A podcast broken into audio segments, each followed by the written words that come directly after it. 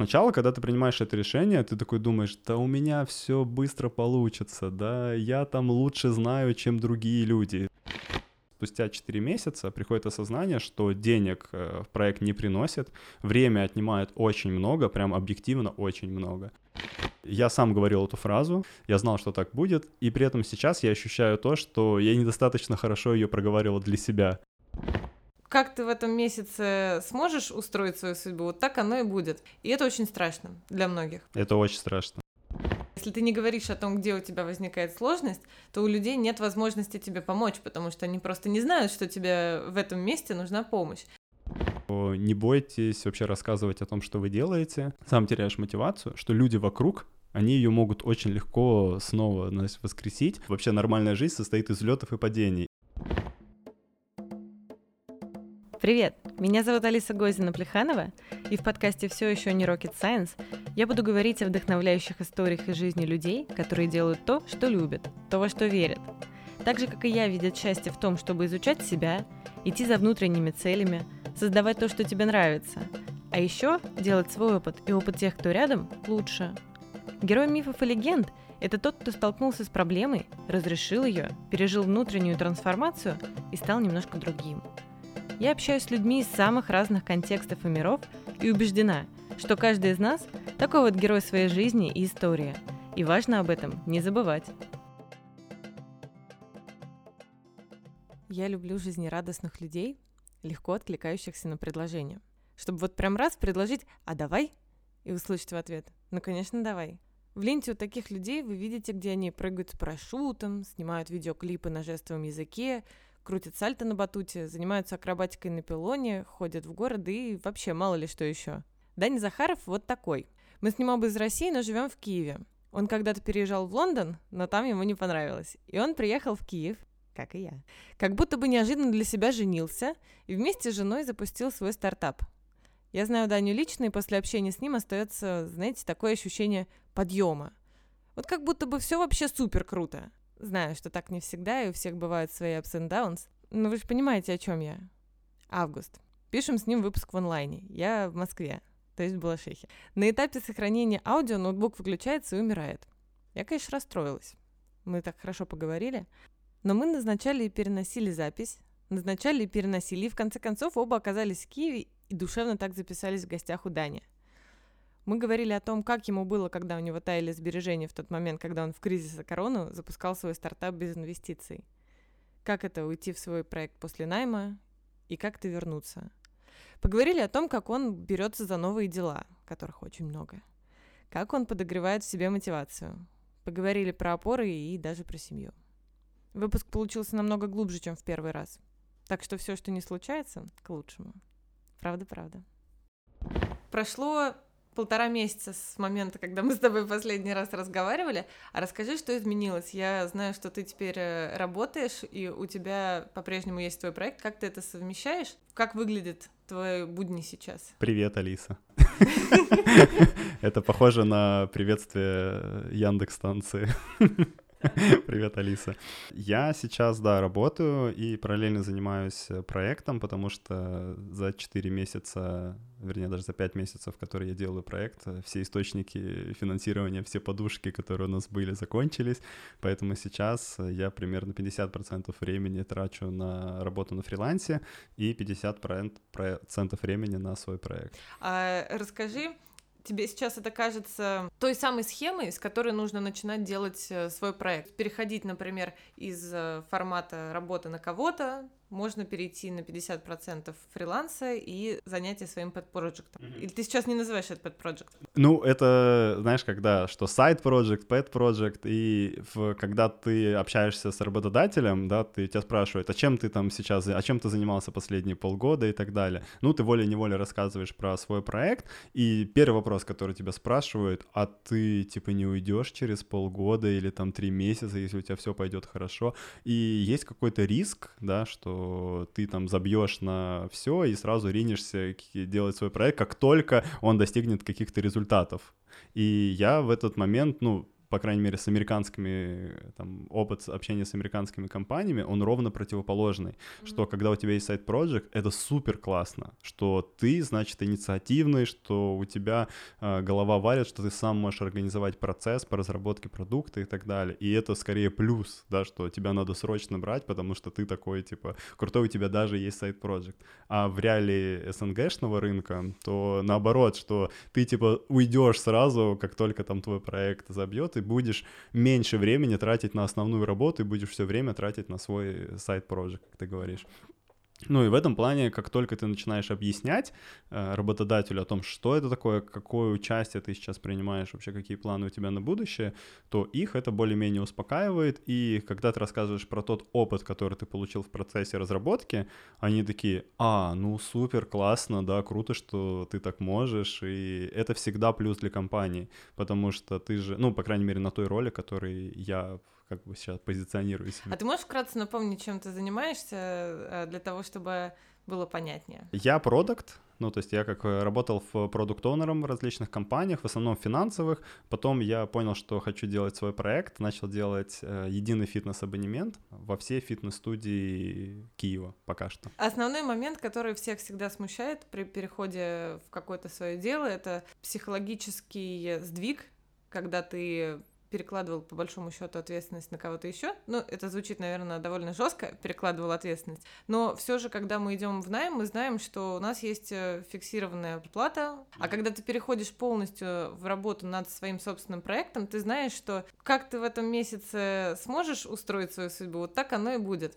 И это очень страшно для многих. Это очень страшно. В прошлый раз, когда мы писали подкаст, я у тебя спрашивала, почему ты не начинала раньше, хотя на твою роль у многих людей появляется желание делать что-то свое. И вот ты сейчас попробовал, и мне интересно узнать спустя время, как трансформировалось твое самоощущение после того, как ты сначала ушел из найма, поработал на себя, потом в какой-то момент обнаружил, что как раз деньги для бутстрепинга твоего проекта заканчиваются, нужно снова переходить. Вот как ты себя сейчас чувствуешь? Предыстория, то, что действительно меня все задолбало, я такой, у меня была финансовая подушка, не очень большая, не могу сказать, что, ну, там на 3-4 месяца ее хватало.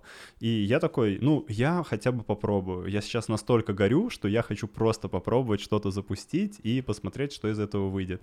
Мы сразу тогда переехали к Олиной маме, кто не знает, Оля — это моя жена, и, ну, в Хрущевку, и вот мы сейчас до сих пор в этой Хрущевке живем, то есть мы не тратим деньги на аренду квартиры, это тоже, соответственно, соответственно, все эти деньги я могу инвестировать в то, чтобы чуть дольше находиться, ну, там, вне зависимости от работодателя. Сначала, когда ты принимаешь это решение, ты такой думаешь, да у меня все быстро получится, да, я там лучше знаю, чем другие люди и так далее. Э, есть какая-то внутренняя уверенность того, что ты знаешь лучше, и это, наверное, самая опасная мысль, с которой стоит сразу остановиться и сказать, нет, ты точно не знаешь лучше, и реальность, она тебе сразу расскажет вообще, как это все устроено и так далее. Ты выходишь э, на эту историю с какими-то ожиданиями, что самое сложное — это принять решение, а потом, когда ты его принял, у тебя boost уверенности того, что все, сейчас, э, либо, ну, как бы, либо сейчас, либо никогда. И ты такой, все, и вот это делаешь, и там бизнес-модель расписываешь, созваниваешься э, с ребятами, с инвесторами, ну, просто максимально продуктивно себя чувствуешь первые, там, месяца два, наверное. Тебя просто весь горишь и так далее, работаешь 24 на 7. А потом, наверное, начиная там с третьего, с четвертого месяца приходит осознание того, что ремарка такая, мы делаем проект вообще без денег, просто ноль. У нас э, как бы наша команда состоит из разработчика, который там мой, мой партнер. И вот, собственно, мы еще с ребятами, которые я до этого работал, нас в среднем там к проекту подключалось примерно 7-10 человек в разные там его времена, и они нам просто помогали. И вот мы, ну, на этом энтузиазме, да, делаем проект, и сейчас уже находимся на финальной стадии, когда мы его собираемся запускать. Так вот, когда ты начинаешь прям вот с самого начала делать, ты чувствуешь отдачу от всех, вы прям вместе, у вас супер синергетичная команда и так далее. Но вот я говорю, спустя 4 месяца приходит осознание, что денег э, в проект не приносит, время отнимает очень много, прям объективно очень много. И ты начинаешь думать, да, а вот стоит ли вообще как бы продолжать, если это столько времени отнимает, а результата пока ты не видишь. И я себе с самого начала, когда общался с командой, говорил, ребята, это не быстрая история. Это история не про то, что можно заработать деньги там в течение двух, даже трех месяцев. Это, скорее всего, история про долгосрочную перспективу роста и с перспективой увидеть деньги там где-то через года два-три в лучшем случае. Я сам говорил эту фразу, я знал, что так будет, и при этом сейчас я ощущаю то, что я недостаточно хорошо ее проговаривал для себя, потому что ты чувствуешь то, что у тебя тоже начинает иссякать да, та же мотивация, ну потому что, знаешь, когда ты приходишь в любой новый проект, даже там по найму, ты сразу такой, о, крутой, вообще начинаем делать, ты чувствуешь себя э, воодушевленным, да, новым чем-то то тут то же самое, да, то есть ты начинаешь просто что-то новое, и потом через полгода это становится обычной рутиной, которую ты делаешь, несмотря на то, что это даже твой проект. И я абсолютно уверен, что многие фаундеры сталкиваются с проблемой, знаешь, такой э, синусоидой э, воодушевления и полной депрессии, когда все плохо, когда ничего не хочется делать. И я себя поймал на мысли, что это абсолютно нормально, что, ну, не стоит переживать, ты просто плывешь по течению, и все хорошо. А как ты считаешь, что если в этот момент появляется какой-то другой проект, который приносит деньги, и, соответственно, в котором тебе становится психологически комфортнее. Вот ты сейчас ощущаешь, что у тебя есть мотивация продолжать заниматься этим, пусть даже это становится рутиной, но ты понимаешь, что это поддерживающая рутина, которая однажды принесет тебе тот результат, которого ты ждал. Да, да. Ну, даже по опыту там всех э, других стартапов, ну, не всех других стартапов, а, по крайней мере, там э, американские стартапы из Гугла, выходцы из Гугла, которые там делали крутые проекты, они же начинали это делать как pet project, они делали его там вечером дома или там в выходные э, вместе со своей работой. И тут в течение нескольких лет даже порой. То есть человек один, может быть, на протяжении двух лет разрабатывал этот проект, при этом работал на Google, там, на Amazon и так далее. И вообще, как бы, чем стабильнее компания, тем больше там ребят, которые делают свои сайт-проекты, потому что они чувствуют уверенность, какую-то стабильность, и они не боятся, да, то есть вечером там прийти домой, потратить какое-то время, пусть это будет 2 часа там в день или там, не знаю, 6 часов в неделю, да, но это то время, которое они спокойно, без стресса могут инвестировать на протяжении долгого времени. Что произошло у меня, что я 24 на 7 работал там 4 месяца, да, и реально очень интенсивно, и ты израсходуешь просто свои ресурсы, потом ты устаешь, и ты понимаешь, блин, ну вот никакого выхлопа нет, и реально очень страшно. Что будет, если я там через там еще два месяца не найду каких-то денег, да, что будет? И вот этот страх, я понимаю, что это тоже в том числе точка роста для бизнеса, да, что когда ты понимаешь, что вот если ты сейчас не заработаешь, ну то все, никто тебе денег не, не накинет сверху просто так, то ты начинаешь искать какие-то решения, у тебя еще больше, ну то есть появляется каких-то там э, вариантов решения. Это как единственный путь со дна, это путь наверх. То есть в эти, ну, попадая в эти ситуации, понятно, что ты начинаешь думать эффективнее. Но если ты долго находишься в такой ситуации, то есть как только ты ушел с работы, ты все, ты сразу в стрессе. У тебя нет, у тебя все, через 4 месяца у тебя не останется денег вообще. И ты такой, ну окей, да, то есть первые два месяца такой, а, да все хорошо, но потом, когда ты понимаешь, что вот через два месяца э, все, день, деньги закончатся, ты начинаешь впадать вот в это состояние, когда тебе страшно за себя, за там семью, ну вот в данном случае там у меня жена, и более того, ты не хочешь зависеть ни от кого. Да, ты, тебе страшно в том числе, что ты не оправдаешь ожидания и людей, которым ты сказал, что вот я там запускаю проект, и все будет круто, и все в тебя верят, а ты такой, блин, я же на самом деле не смог, ну, я, у меня не получилось. И это очень страшно. И я вот тогда принял решение о том, что вне зависимости от того, буду ли я 100% времени уделять или 50%, или даже 20% времени на свой стартап, я хочу его сделать, и для этого мне нужно просто Uh, ну, стабильное место, где я смогу зарабатывать. Это ну, должно мне нравиться в первую очередь. Я не говорю о том, что я пошел там туда, где каждый день ненавижу свою работу. Нет, это точно так же работа в найме, которая у меня была до этого. Мне абсолютно, ну, как бы нравилась эта история приносить пользу там в другом проекте. Не так сильно, как в своем проекте, конечно, да, но в том числе. И это сейчас мне помогает э, спокойно, ну, относиться к тому, что я могу в любой момент да, продолжать делать свой, свой проект. И мне не страшно то, что там в какой-то момент у меня закончатся там деньги, мне придется жить на улице и питаться дошираком и так далее. Ну, есть какая-то уверенность, которая меня наоборот больше мотивирует, в том, чтобы делать, просто продолжать делать. Потому что были моменты, когда вот у меня еще не было там э, работы, когда деньги заканчивались, я сидел, знаешь, как э, свернувшись клубочком и думал, блин, все, я ничего не смогу, у меня ничего не получится. И вот это состояние гораздо хуже, да, то есть чем ты не сможешь, ну, ты просто не можешь ничего сделать, ты не можешь себя пересилить, чтобы начать что-то делать, потому что у тебя огромный страх того, что все, просто жизнь кончена, если ты сейчас не сможешь заработать денег. Это правда, я очень хорошо понимаю. Я вот тут э, вчера делала интересное упражнение, о котором мне рассказала моя подруга. Я рассматривала свои субличности. Какие-то состояния, психологические портреты, которые мне свойственны в разных ситуациях, и они иногда конфликтуют. Одно из э, состояний — давайте сделаем быстрее. Ну вот э, давайте что тут делать-то раз и сделаем я часто бываю в таком состоянии, когда мне кажется, что это вот должно получиться по щелчку с первого раза, а у меня-то уж так точно. И когда я иду, и оно не получается, я очень сильно разочаровываюсь и думаю, что ну все, наверное, это не для меня. У меня так было много раз с шитьем, когда я начинала шить платье, и как бы я ни подходила к этому вопросу, мне казалось, что с первого раза у меня вообще должно получиться что-то для красной дорожки. И я вчера пыталась расшифровать, а почему вообще оно во мне существует, вот это состояние, и что оно значит, на какие цели оно работает, какую потребность закрывает.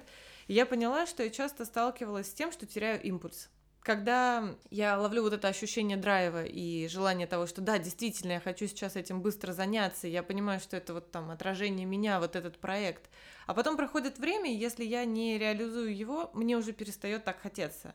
И когда я куда-то тороплюсь, это может быть и рабочая какая-то инициатива, может быть и просто поход куда-нибудь а, или какая-то совместная активность.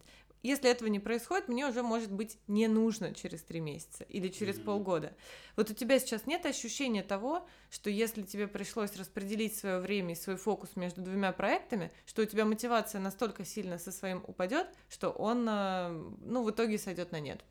Такая вероятность могла бы быть, если бы э, я, знаешь, э, наверное, испытал, наверное, какое-то большее количество поражений в процессе э, производства этого стартапа, да, наверное, так, что если бы мне постоянно говорили о том, что это никому не нужно, что если бы я приходил к фитнес-клубам, и они говорили, что это хреновая идея, вообще у вас ничего не зайдет и так далее. Но самое интересное, что на протяжении всего этого времени я получал колоссальную поддержку, во-первых, от своей команды, и, во-вторых, от э, комьюнити, которое у нас образовалось такое небольшое, порядка 200 человек, которые заинтересованы в запуске этого продукта. Это наши партнеры, которые там фитнес-клубы, и клиенты, которые хотят воспользоваться этим продуктом. Мы там создали чатик, э, ну, с сайта можно перейти на чат и просто обсуждать о том, когда будет проект и так далее. И э, я последние там два месяца полностью пропал из инфополя, что у нас там нет никаких особых новостей, потому что там а, у нас были проблемы а, с разработкой, у нас там у одного разработчика стартап в Беларуси, насколько там известно, там сейчас полная жесть происходит, и ему при, пришлось потратить эти два месяца на то, чтобы просто спасать свой бизнес, и он поэтому ну, мог крайне мало времени уделять нам, и я тут в этом плане тоже прекрасно понимаю, что ну, у человека единственный источник финансирования — это его бизнес в Беларуси, который надо просто ну, спасать. Вот, и на протяжении этих двух месяцев не, не было никаких новостей о проекте, о том, что мы делаем и так далее. Я чувствовал, во-первых, свою вину, ну, знаешь, такое, что ты там обещал делиться апдейтами и так далее, а мне было настолько как-то неловко об этом говорить, что вот мы там сейчас стоим, мы ничего не делаем, мы не разрабатываем. Ну, не то, что ничего не делаем, но темп гораздо меньше, чем ты его задал. И это всегда э, такая история, которую тебе бы не хотелось выносить свет, но в то же время это та честность, которую ты пообещал.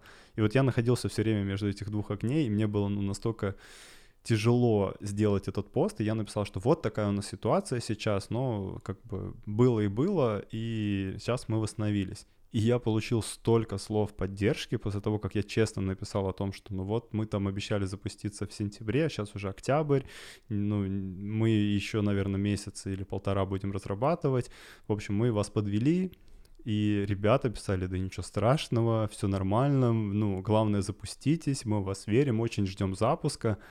Я прям настолько, знаешь, мне прям настолько тепло стало в душе, что люди, которые там живут своей жизнью, и при этом им не все равно, что с тобой происходит. Они ждут какого-то, знаешь, там апдейта, и когда они его получают, у них нету там разочарования, да, какого-то. Они говорят, ну, понятное дело, так случается в жизни, все хорошо. И вот именно эта поддержка, да, и заинтересованность людей в твоем проекте, она тебя дико мотивирует, что даже несмотря на то, что сам теряешь мотивацию, что люди вокруг, они ее могут очень легко снова значит, воскресить и сказать тебе, что продолжай, продолжай это делать, это важно, то, что ты делаешь, это нужно рынку, это нужно нам, и мы очень хотим, чтобы у вас все получилось. Наверное, без этого я бы очень быстро потерял бы всякую мотивацию. Поэтому тут, наверное, такая ремарка-совет, что не бойтесь вообще рассказывать о том, что вы делаете. Никакая информация не является секретной, что в том плане, что как вы идете по разработке продукта, это не так сильно нужно вашим конкурентам, сколько это поможет комьюнити понять, что вы делаете, и, может быть, вас воодушевить о том, что все хорошо, вы правильно, в правильном направлении движетесь и продолжаете. Если бы я находился в, знаешь, как в изоляции информационной, то, наверное, я бы быстро бы потух и перестал бы что-то делать. А так э, социальное обещание дает тебе силы продолжать делать что-то. Вообще, мне кажется, когда ты начинаешь э, замыкаться в себе и стараться поддерживать тот фасад, который как будто бы соответствует э, тем ожиданиям, которые ты у людей хочешь создавать, очень сильно вот этот импульс, наверное, сжигает и как-то тушит потому что гэп между тем, что видно снаружи, и тем, что происходит внутри, он становится таким большим, что перестаешь чувствовать себя частью вот этого целого. Ты уже задал себе планку большую, которой ты должен соответствовать, и как только ты опускаешься ниже, ты уже такой, все, это уже нельзя выкладывать, этим да. уже нельзя делиться, потому что ты можешь не оправдать ожидания, которые ты заложил. Но это на самом деле чистая иллюзия в твоей голове, потому что люди, ну, вообще нормальная жизнь состоит из взлетов и падений, и более того, что как только ты рассказываешь о своем падении, удивительным образом это находит гораздо больший отклик, чем посты о твоем успехе успехе. Ну, потому что люди понимают, что ты обычный человек, что ты можешь э, сделать что-то неправильно, что можешь ошибиться. Я на себе это замечал, что как только в обычной жизни ты рассказываешь про успешный успех, да, как это говорится, и когда ты расскажешь какую-то личную историю про трагедию, драму, у людей, ну, эмпатии, когда ты рассказываешь про что-то трагичное, драматичное, гораздо больше, чем про то, что ты рассказываешь какой-то успешный, замечательный и так далее. Поэтому тут, мне кажется, да, надо делиться и тем, и тем. А еще мне кажется, кайф в том, что когда ты честно говоришь о том, какой ресурс тебе сейчас нужен, это может упираться и в какой-то ресурс профессиональный, какой-то экспертный совет, или это может быть э, какое-то знакомство. Если ты не говоришь о том, где у тебя возникает сложность, то у людей нет возможности тебе помочь, потому что они просто не знают, что тебе в этом месте нужна помощь. Это вот тоже такой классный вывод. А еще я пока тебя слушала, я э, для себя сформулировала новый рецепт поддержания у себя самого мотивации. Если ты получаешь много негативного подтверждения на то, что ты делаешь, то по сути ты ее теряешь. То есть ты идешь куда-то, например, пишешь статью, не получаешь достаточного отклика. Пытаешься собрать мероприятие, никто на твое мероприятие не приходит. Ты говоришь, как будто это твоя личная боль. Что нотки такие чувствую. Э, ну, конечно, я же сейчас э, пыталась собрать мероприятие Burning Man Style и столкнулась с тем, что люди просто не понимают концепцию, если им отправлять PDF и пытаться протранслировать ощущения не через личный диалог, не через рассказ о ценности, а вот просто как вот некое описание. Это тяжело. А я сделала для себя такой вывод, что нужно достаточное время уделять подготовке того, за что ты берешься, потому что тогда с высокой вероятностью и результат будет лучше, и тогда тебе больше вероятностью захочется заниматься этим еще раз. Приведу еще один пример. Как-то я поехала во Львов. Дело было накануне какого-то джаз-фестиваля, и плюс это были выходные, и плюс времени до начала выходных оставалось совсем мало, я стала искать жилье накануне. Я увидела, что в моем ценовом диапазоне уже осталось не так много предложений, и все-таки решила согласиться на самое недорогое. И когда я приехала во Львов и обнаружила, что да, квартира действительно в центре, но это такое место, куда ты не хочешь возвращаться. Вот ты выходишь в кофейню и больше не хочешь возвращаться домой. И я поняла, что эти выходные будут абсолютно испорчены, если я останусь в этой квартире и нашла жилье, которое было три раза дороже. Но у меня осталось прекрасное ощущение от Львова, и мне хочется туда возвращаться. При этом я не уверена, что у меня было бы такое же ощущение, если бы я осталась жить вот там. Но почему так вышло? Потому что я не уделила достаточного количества внимания, чтобы подготовиться заранее, спланировать свою поездку и так далее.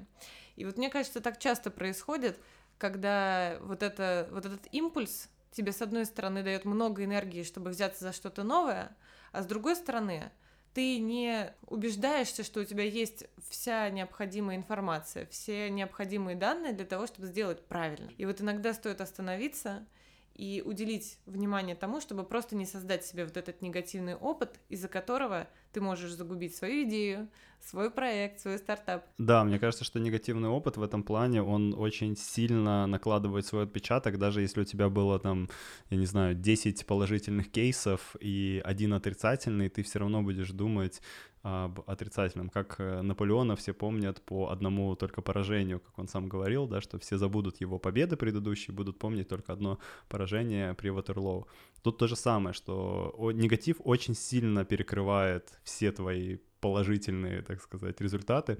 И для тебя самого ты такой перестаешь ценить то, что ты делал до этого, и такой, вот, я здесь оплошал, я такой плохой, хотя мог бы, я же до этого делал все хорошо, и ты начинаешь на этом очень сильно заморачиваться, и это реально тебя демотивирует. Но как только приходит осознание того, что это просто процесс, и вероятность там ошибиться, она ты можешь только уменьшать эту вероятность там максимально, но все равно она существует, и не стоит так переживать, если вдруг это случилось, потому что это тоже опыт, который поможет тебе э, в чем-то стать лучше там перебороть эту ситуацию, выйти из нее победителем, да, и сделать какие-то выводы о том, что так делать не стоит больше, или там, ну, какой-то другой. Реально очень страшно, когда ты накопил опыт поражений, и тебе уже ничего не хочется делать. Вот это прям, ну, очень история такая болезненная. Э, очень часто такие сталкиваются люди, которые занимались э, часто спортом, единоборствами, которые там теннисом, и у них был плохой преподаватель, который им заранее там фразами да, отбил желание вообще к этому виду спорта, потому что у них накопился вот этот негатив, да, к нему, хотя на самом деле спорт сам по себе классный, но при этом они больше никогда в жизни не будут этим заниматься, потому что вот есть этот опыт поражений. При том, что иногда перед тобой стоит задача или перед тобой соперник, ты объективно слабее, и сейчас этот соперник тебе не по зубам, но это не значит, что он тебе всегда будет не по зубам, просто тебе нужно пройти определенный путь, чтобы столкнуться с ним. Это как вот уровень задач, которые мы решаем. Про простите, я перебью, это хорошая аналогия, потому что я же общаюсь сейчас, чтобы поднять инвестиции в стартап, и очень часто тебя сравнивают с конкурентами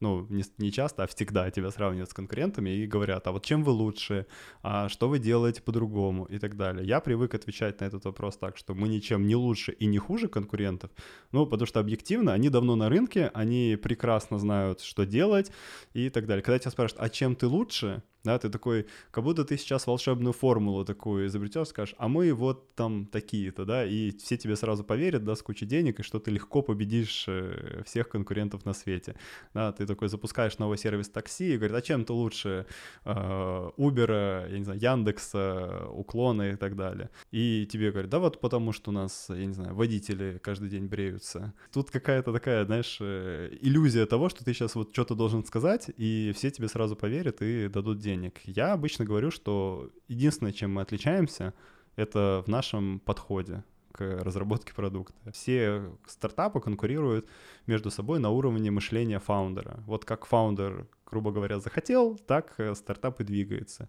И то, что меня отличает там от конкурентов, это то, как я вижу да, развитие своего продукта, какие шаги я предпринимаю для того, чтобы там ту или иную функциональность сделать. Да, по сути, все я в любой момент могу изменить свое мнение, да, то есть у меня была такая идея, я там через полгода такой, нет, все, убираем, делаем другое.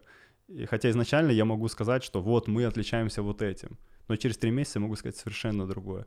И вот по, по, по поводу сильных и слабых конкурентов, да, что ты говоришь, что я сейчас сталкиваюсь с тем, что на рынке куча сильных конкурентов. Но это меня никак не пугает, потому что я понимаю, что ну, я просто другой. Я не слабее, я не сильнее, я просто делаю вещи по-другому. И все. И это меня будет как раз-таки дифференцировать от э, других ребят.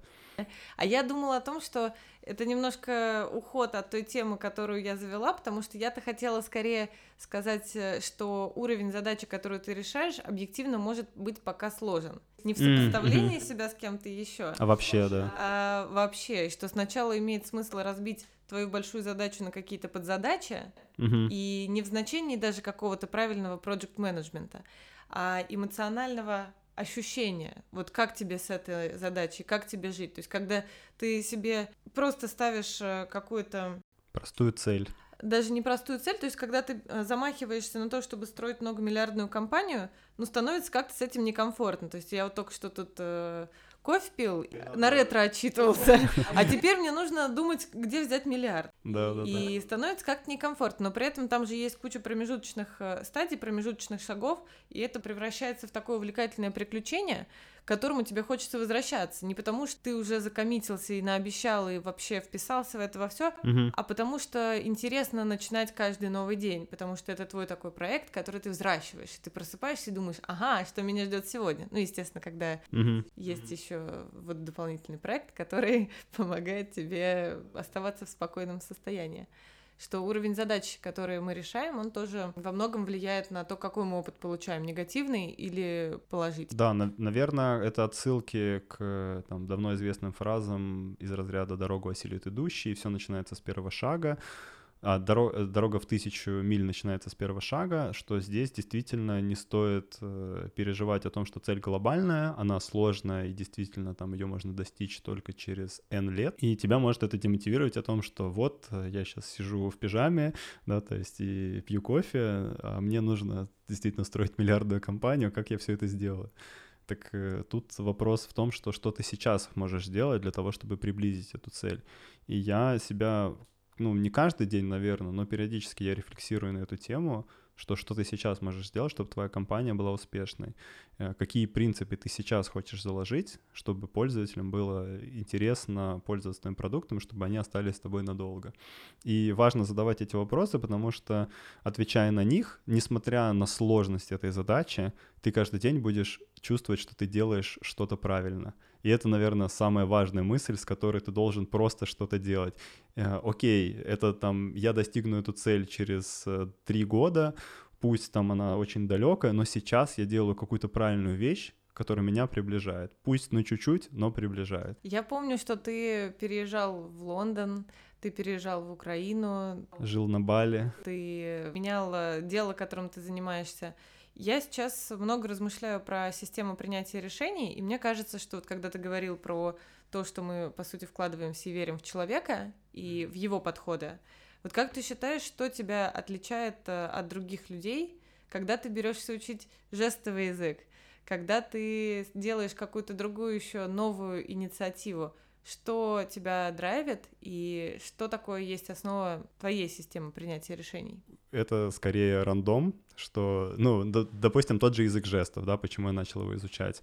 Э, рекомендации в Ютубе, чудесные алгоритмы подкинули мне видео э, Виктор Цой «Перемен» песня на языке жестов. Она шла после какого-то фильма, э, там во время титров исп- исполнял. И я такой посмотрел, я такой, офигеть, это так круто, я хочу так же.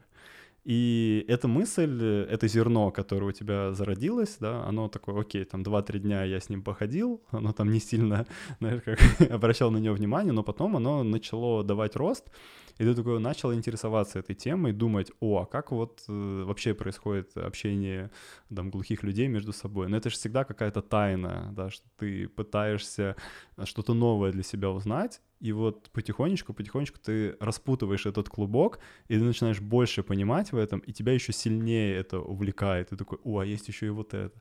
Ну, для сравнения, это как новый язык, да, что как только ты там выучил алфавит, у тебя сразу огромное пространство для того, чтобы, знаешь, там составлять из этих букв слова, из слов э, предложения, потом они наполняются смыслом. И для тебя это супер увлекательный процесс, что ты, знаешь, видишь, как ты что-то создаешь. И я, на самом деле, ну, не говорю о том, что я такой прям супер инициативный, да, но просто вот мне так попадается, что вещи, которые мне интересны, я в них погружаюсь. И там я и на барабанах играл, там и, ну, танцами занимался, пробовал сноуборд, вейксерфинг. Все потому, что меня в какой-то момент это увлекало.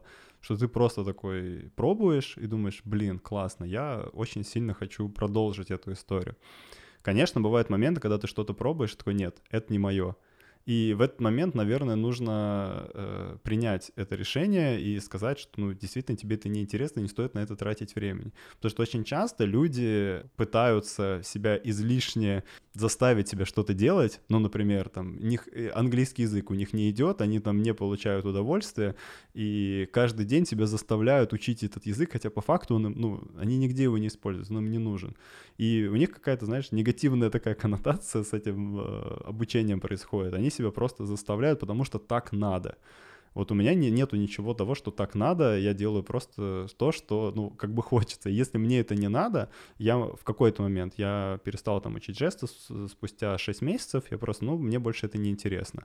И я спокойно закончил эту историю. Нет у меня чувства вины того, что я не продолжил, не стал там погружаться в диалекты и так далее. И так тоже с, с различными видами спорта. Два месяца позанимался, потерял интерес, ничего страшного, двигаемся дальше.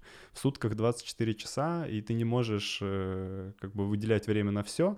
И чтобы начать изучать что-то новое, тебе в том числе придется отбросить э, то, чем ты занимался до этого, ну, время выделить для чего-то. Поэтому про алгоритм принятия решений, возвращаясь к вопросу, наверное, его нет. И, и это, знаешь, как э, в серии South Park а, там была серия про Икею, как, как Икея придумывает названия для своих э, продуктов. И там был какой-то там монстр, к которому они приходили, и оно выдавало какие-то вот эти скарвхыртес, вот эти названия. Вот у нас, наверное, в мозгу то же самое происходит, что случайные события, ну вот какие-то встречи, знакомства, в том числе побуждают тебя начать что-то делать. Чтение статей, просмотр фильмов, ну, в общем, какая-то, какое-то потребление контента рано или поздно побудит побудит тебя создать какой-то контент. Занятие йогой или что-то еще, это в том числе твое будет э, рефлексия на тему того, что, что тебе нравится. Одна из вещей, с которой я сейчас работаю, это фокус. Мне очень интересно, как фокусируются разные люди и как они отсекают э, лишние инициативы. Ну вот мне нравится параметр нравится или не нравится, драйвит или не драйвит сейчас, потому что, по сути, ты тогда не заставляешь себя продолжать заниматься тем, что тебе не близко, и то, что у тебя не идет или идет очень сложно и со скрипом, а по сути даешь пространство чему-то новому, потому что пока у тебя время, ну, можно сказать, сжирается вот этими старыми вещами, которые тебе уже не очень-то и нравятся, у тебя не появляется нового времени, чтобы браться за что-то еще. И тогда шанс того, что ты найдешь что-то, что увлечет еще больше, он низкий. То есть ты как mm-hmm. бы оставаясь чем-то хорошим, тем, что нужно делать, лишаешь себя возможности найти отличное. И вот этот подход мне нравится. А, я недавно еще проделывала упражнение, когда я пыталась представить весь таймлайн своей жизни и выписать а в каких бы состояниях и ощущениях я хотела бы быть, когда мне будет 70. Mm-hmm. Настолько далеко я еще не заглядывала. Более того, когда меня раньше спрашивали, это, а вот как ты себе представляешь свою жизнь через 5 лет или через 10?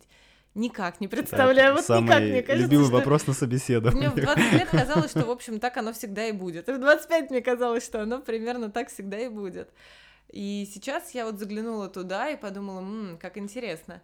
И подумала, что через эту призму можно отсеивать те активности, которыми я хочу в целом в жизни заниматься. Uh-huh. Но сейчас я опять же понимаю, что очень сложно ставить, а как я там буду себя чувствовать вот через 10 лет. То есть через 10 лет у меня открывается новый горизонт событий и такое количество знаний, такое количество каких-то озарений и опять же смен ценностей, скорее всего, потому что они все равно пересматриваются, что из той точки уже будет видно совсем другие вершины. Вот так вот представить сложно, что с одной стороны это классный механизм для стабилизации, ну, просто вот ощущение какого-то внутреннего комфорта.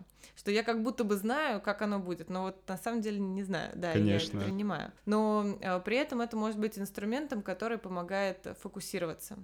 И вот это ощущение «надо», что я сейчас учу английский, потому что надо, его стоит комбинировать с тем, что ты говоришь, ну вот как-то не идет, ну вот не мое. Если не мое, значит ты мне не будет хорошо с тем, когда я его выучу, потому что если мне уже на этой стадии не интересно, то и дальше, дальше лучше не станет, скажем так. У меня не идет бег.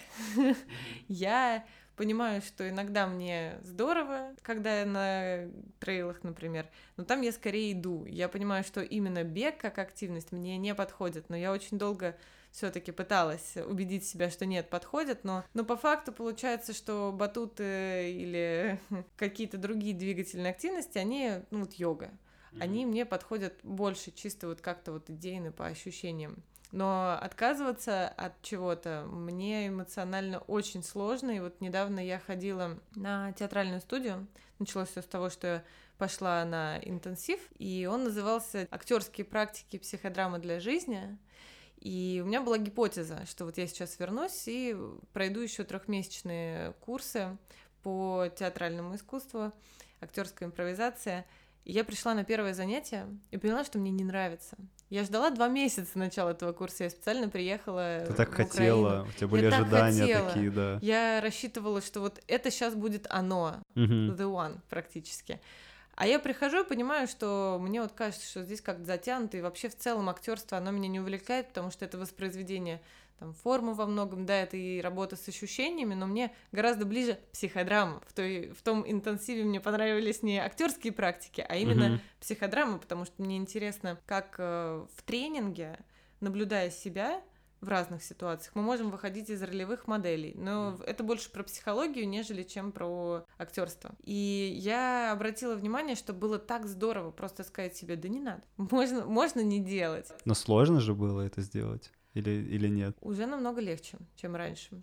Раньше я думаю, что у меня очень силен вот этот был э, фактор того, что это будет полезно для моей цели, это поможет мне вот куда-то там прийти, но по сути отказаться и найти что-то другое, я сейчас уже нашла что-то другое, mm-hmm. оно больше про психологию как раз. Я кайфанула. И мне кажется, что это вот этот инструмент, который помогает наработать себе систему правильных решений для себя. Неправильных, э, может быть, э, с точки зрения каких-то общественных норм, но правильных для себя, потому что это то, что ведет тебя к тому состоянию, из которого тебе будет э, круче всего вообще mm-hmm. заниматься любой активностью. А если ты не чувствуешь себя вот настолько энергичным, радостным, наполненным, то тебе сложнее делать что-то большое. Mm-hmm. Ну да, но даже когда говорят про фокус, это не то, чему ты говоришь «да», это то, чему ты говоришь «нет». И вопрос фокуса да, как раз-таки в том, чему ты говоришь «нет», и насколько тебе легко это сделать, потому что если тебе сложно, ты будешь чувствовать э, чувство вины да, что ты там от чего-то отказался, хотя мог бы там добить, доделать и так далее. И это самое опасное чувство, потому что это в том числе расфокус, что ты начинаешь э, переживать из-за каких-то других задач, хотя тебе надо, по сути, сфокусироваться сейчас на чем-то другом. Не думаю, что я там какой-то идеальный пример, у меня тоже много переживаний, когда ты от чего-то отказываешься, когда тебе приходится принимать решение о том, что все, надо перестать, перестать переживать даже о каких-то вещах, все равно они тебя гложат, и ну в какой-то момент надо просто собраться и сказать, нет, все, я сейчас буду делать вот эту историю, потому что она меня сейчас увлекла, я сейчас трачу на это время, и я получаю от этого удовольствие. И, кстати, важный вопрос про удовольствие, про тот же английский язык. Э, на самом деле, ну, вот весь процесс обучения строится на принципе того, что тебе некомфортно. Э, что как только тебе некомфортно, то это твоя точка роста, да, что ты, когда ты общаешься на английском, ты не знаешь языка, тебе некомфортно. То есть мотивация может быть от обратного, да, что тебя настолько стрессовая ситуация, что ты там попал в среду, где все говорят на английском, и ты ничего не понимаешь, что ты думаешь, блин, какого хрена, я же 10 лет изучаю английский, ничего не понимаю, я вот приду сейчас и начну нормально учиться. И вот это обучение, на самом деле, это же баланс вот этого всего, что ты чувствуешь и дискомфорт, и комфорт, и удовольствие от того, что у тебя получается, но при этом, если у тебя нет момента, когда тебе учитель говорит, что это неправильно, это неправильно, у тебя и мотивации никакой не будет. Что если тебе все время говорят, ой, супер, замечательно, ты такой молодец, выучил всего два слова из 30, которые мы проходили, да? Ну, понятно, что есть эти, как их, э, positive affirmation, да, что надо все время там, даже если ты два слова выучил из 30, ты молодец. Но мне кажется, что для ментальности э, СНГшной, то это подход ну, слабо работает, что надо действительно порой и сказать, что, ну, это мало, ты мало сделал, надо больше стараться, надо попробовать. Может быть, это во мне говорит тоже какой-то ментальность 90-х, но в каких-то моментах это срабатывает, и я себя ловлю на мысли, что как только есть человек, который недоволен твоим прогрессом, тебя это может мотивировать. Даже в бизнесе есть э, как ожидания от пользователя, ожидания от команды, и когда тебе говорят, ну, слушай, можно было сделать и больше, то тебя это, ну, действительно можно было сделать. Давайте делать. Я согласна. А чему ты сейчас говоришь нет, а чему говоришь да? какой-то, каким-то вещам, ну, стараюсь говорить нет прокрастинации, что как только ты начинаешь ловить себя на мысли, что ты больше потребляешь контента, чем создаешь, то ты такой думаешь, блин, моя жизнь катится куда-то не туда, что слишком много времени я трачу на чтение статей, на просмотры э, видео, хотя мог бы на самом деле начать создавать что-то за место этого. И тут, знаешь, тонкая грань, что меня в какой-то момент, э, знаешь, чтение книг и статей — это же, по сути, твое развитие, но ты все равно ловишь себя на мысли на то, что ты мог вместо этого делать что-то другое. Всегда есть вот это, что бы ты ни делал, ты всегда мог делать что-то другое. И я тоже недавно видел какое-то видео или статью на тему того, что э, когда человек там занимается каким-то развлечением, там, я не знаю, играет в игры, э, фраза родителей, что ты мог э, вместо этого делать что-то другое.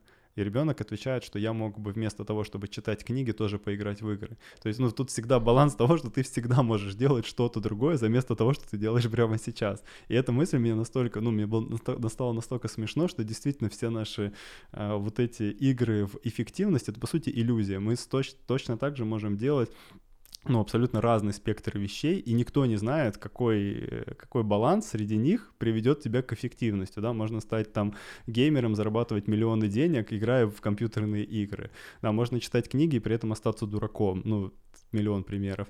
То есть тут вопрос, да, что, что, на что ты тратишь свое время.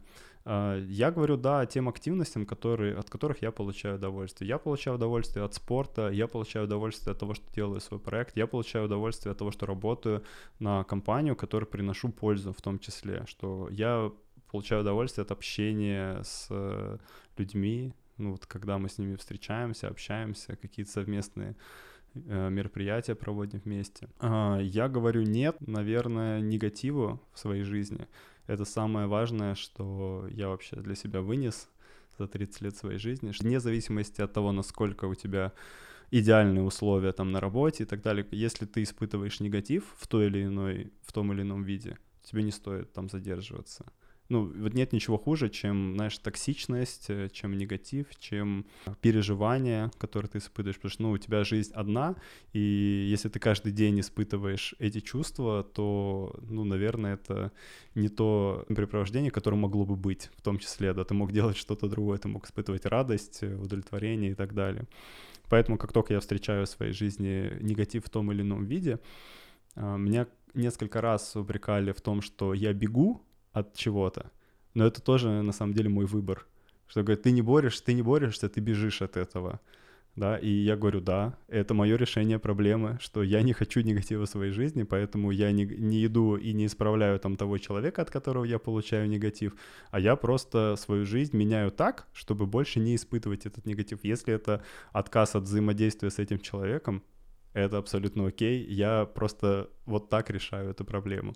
Не вижу в этом ничего плохого, потому что многие люди, знаешь, э, страдают э, каждый день, потому что они должны бороться бороться за то, чтобы э, изменить либо среду свою, а это очень сложно, либо человека, это еще сложнее. И, ну, я понял, что в эти игры я больше не играю, что, ну, человек такой, какой он есть, среда такая, какая она есть, ты можешь просто сделать выбор в пользу того, чтобы поменять свою среду, просто сменив обстановку, да, сменив коллектив, сменив что-то еще. В общем, вот так. Вопрос выбора стратегии, мне кажется, и поэтому он такой очень индивидуальный. Каждый как раз решает для себя, а ему хочется менять среду или ему хочется переходить в другую. Мне очень понравилась еще э, твоя фраза про то, что жизнь у нас одна. Она у меня проассоциировалась с недавней историей, которая у меня тоже происходила. Мне рассказали про девушку, которая говорит, ну уже в этом возрасте это что там, я уже не буду этого делать в этом возрасте. Я вот в этом услышала, что как будто у нее есть где-то дальше еще одна жизнь, и вот на эту она уже поставила такой знак wasted. Все, ну, то есть, как да. бы здесь уже нет, ладно, все, ну ничего, я подожду там в следующей жизни вот как-нибудь. И Поэтому мне как-то сейчас очень близко то, что в любом возрасте мы можем начинать то, что нам хочется, и идти за импульсом, да, подготавливаясь. Но, тем не менее, неважно, сколько тебе лет, ты можешь в любой момент начинать делать то, что тебе нравится, и идти вот за этим удовольствием и кайфом. Я согласен, я даже больше скажу, что очень опасно думать о том, что сейчас не время, сейчас не место, если тебе даже хочется это делать. Это очень опасная мысль, потому что потом она тебя приведет к тому, что а вот я могла бы или я мог бы этим раньше заняться, если бы только у меня хватило смелости, я не знаю, там, денег, желания, чтобы это сделать. И, ну, в том числе начать свое дело, начать свой бизнес, это тоже в какой-то момент э, вопрос импульса, насколько он сильный. Такой, а, подожду, а сейчас еще можно там переждать. И, ну, понятно, что ты можешь так переждать до 80 лет, и потом такой, все, сейчас можно начать, я на пенсии, все хорошо, никаких рисков больше нет, можно начинать. В крайнем случае, через 20 лет я могу умереть. Это правда. А еще мой любимый вопрос к тебе про опоры. Вот когда у тебя происходят такие я бы назвала это большие перемены в жизни, когда ты решаешься, что вот действительно я перееду в другую страну, или я начну что-то новое, я что-то радикально сейчас пересмотрю.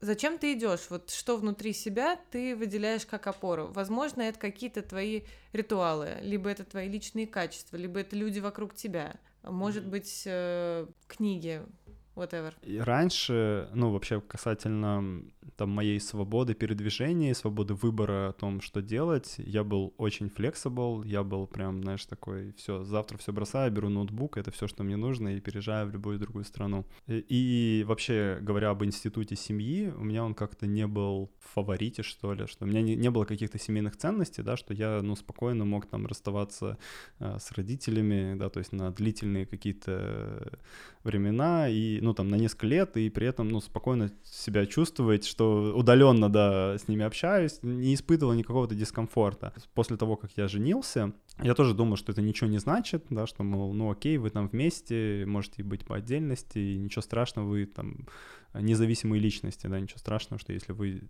продолжите свой путь по-разному. Ну вот есть какой-то страх, да, то есть потерять то доверие, потерять э, те отношения, которые есть сейчас, потому что в какой-то степени вы друг друга поддерживаете.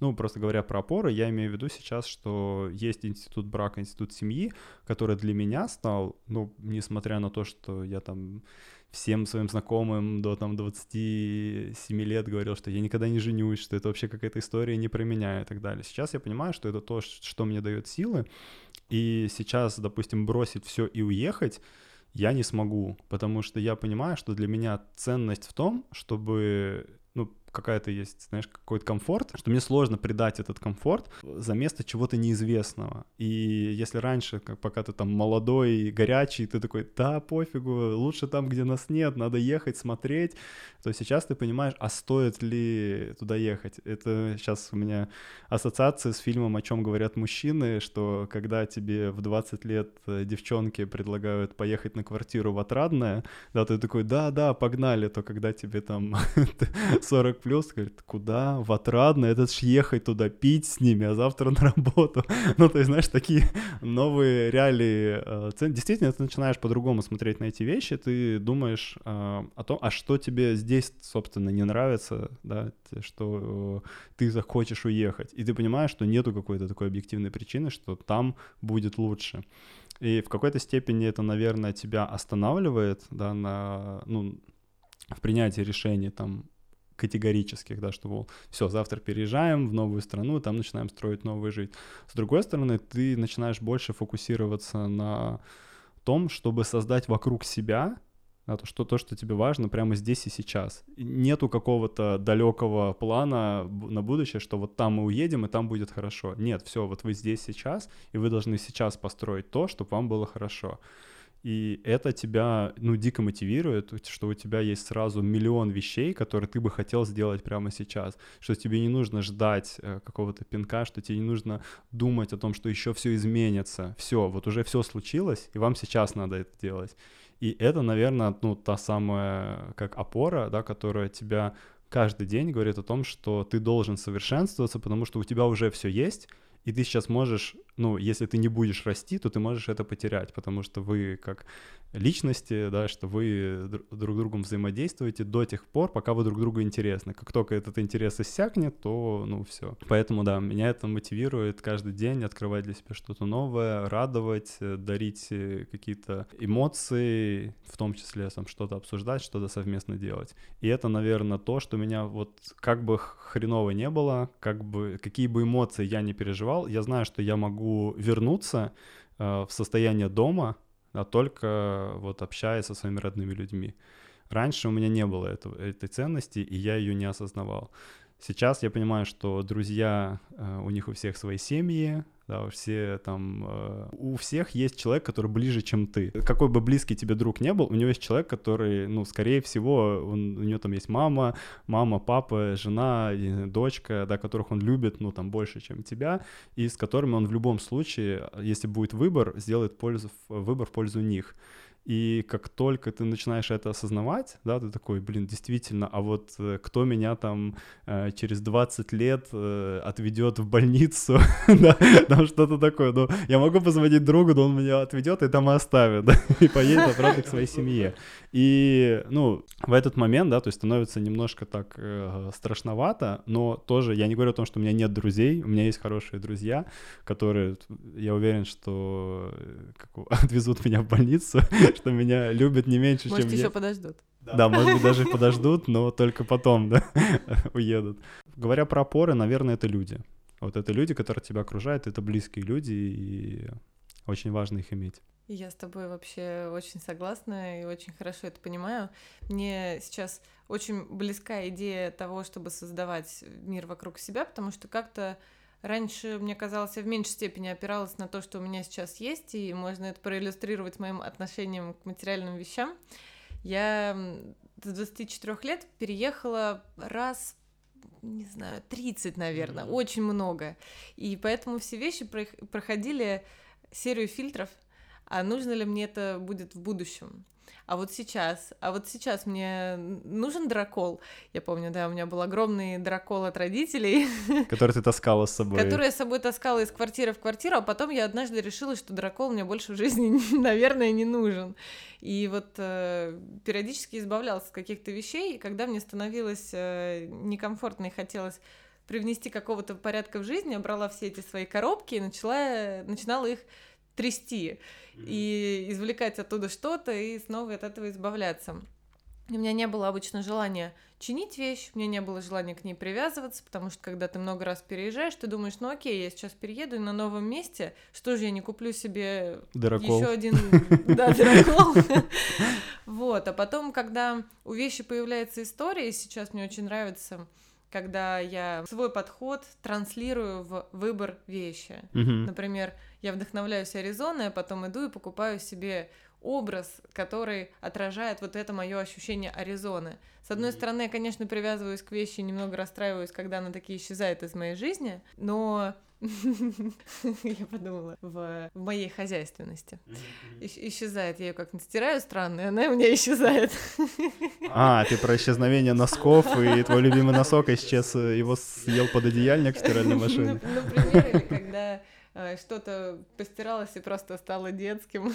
А. Но а, нет, я к тому, что в целом, когда вкладываешь немножечко себя, и это становится твоим выбором и тем, что ты создаешь. Ты создаешь вот эту свою сегодняшнюю реальность. То опираясь на то, что у тебя было, опираясь на те отношения, не выкидывая их, а пересматривая, создавая новое ощущение контакта с человеком, какую-то свою новую реальность. Uh-huh. Вот тогда чувствуется, что появляется консистентность, и ты не переключаешь, как будто бы, знаешь, э, пультом себя из реальности одной в другую. Так, Москва, Лондон, Бали, что-то еще, где каждый раз приходится начинать заново с нуля все выстраивать, но в то же время ты понимаешь, что вот есть что-то, что мне хочется оставить, и mm-hmm. это будет создавать мне вот это ощущение консистентности жизни, твоего mm-hmm. собственного сторилайна. Спасибо тебе большое. Тебе спасибо, Алис, очень было приятно с тобой пообщаться.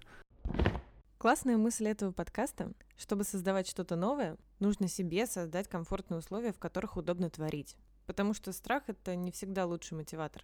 Иногда он парализует и мешает действовать вместо того, чтобы помогать и стимулировать. А еще мы не проговаривали здание явно, но отдых и развлечения тоже могут быть эффективными действиями в рамках твоей стратегии. Если для того, чтобы оказаться в продуктивном расположении духа, нужно выспаться, почитать книжку, поболтать с другом, то это вполне себе достойные занятия, которые тоже можно назвать делами и даже поставить в расписание.